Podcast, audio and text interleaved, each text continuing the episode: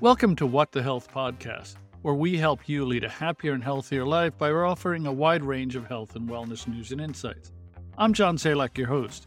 If you like what you hear, be sure to visit our news site at wellwellusa.com and sign up for our weekly news blasts. Now, let's get started with the show.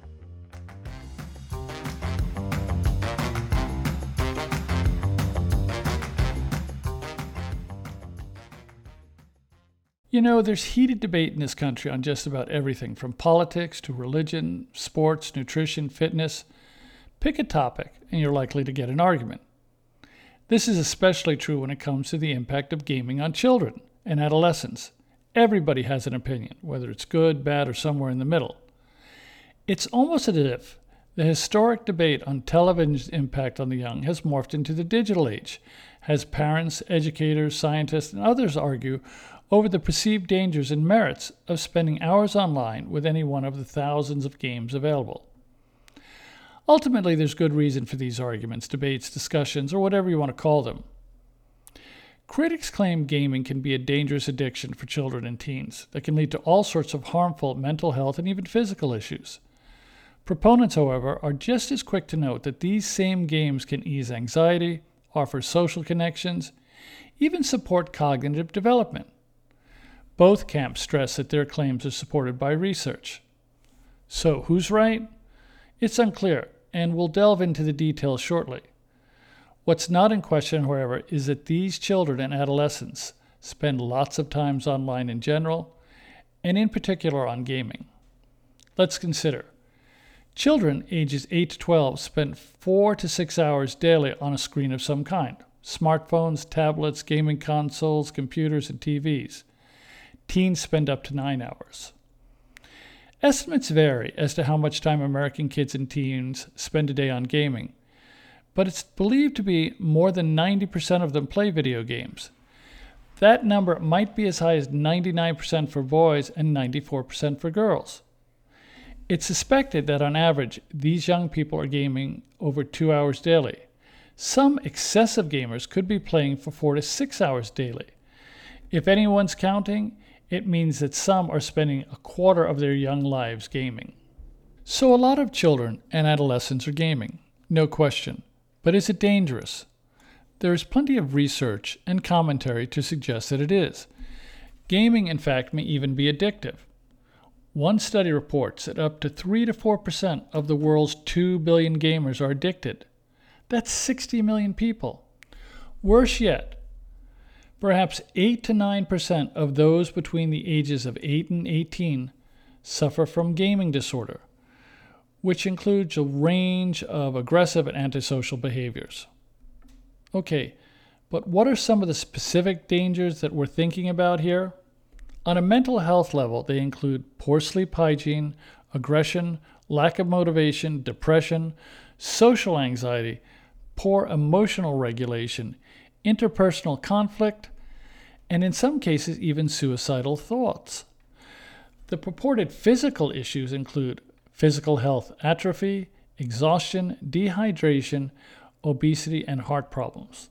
Also, excessive screen time of any kind can lead to computer vision syndrome, which is something that's not good for anyone of any age.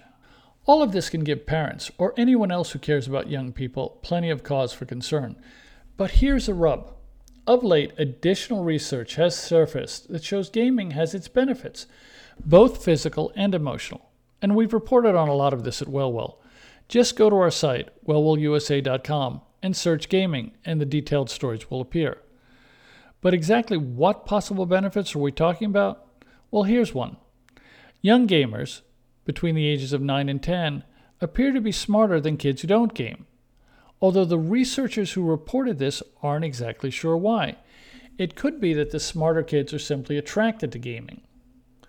A recent Korean study countered earlier research by reporting that adolescents playing violent games, now we're thinking about Call of Duty or Mortal Kombat, do not necessarily develop aggressive tendencies or increase their risk of mental health issues. A British study followed this reporting up by noting that 11 year old boys who gamed most days were much less likely to develop depressive tendencies than those who gamed less than once a month.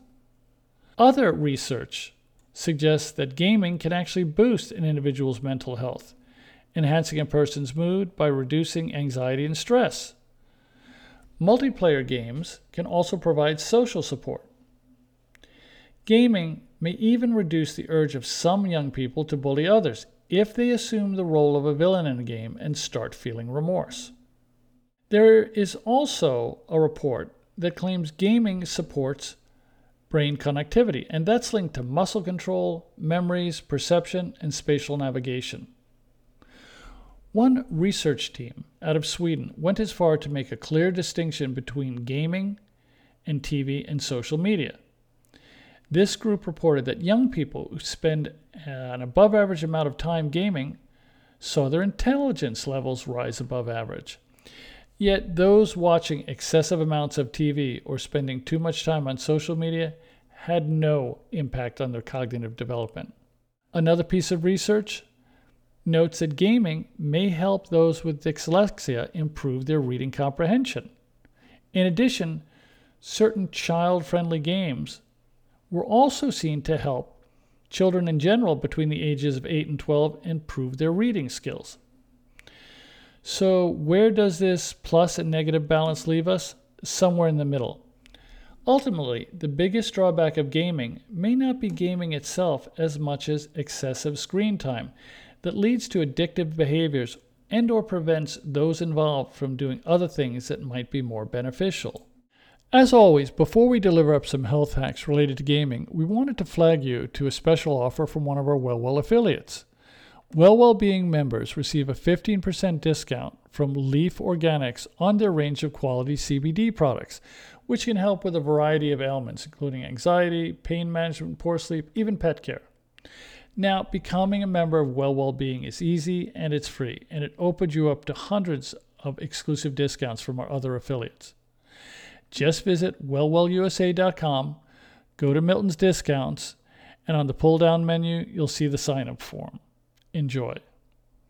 Okay, so you're a parent or a guardian. How do you assess or control excessive gaming, which is likely or possibly can lead to all sorts of mental health issues. The best way to do it is to establish some guidelines. Here are some. Gaming should only start after homework and other responsibilities are finished.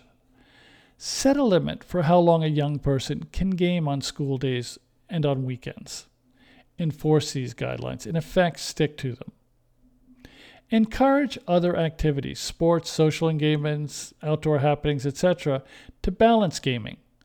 You don't need to put down gaming, but encourage your children to engage in these other activities.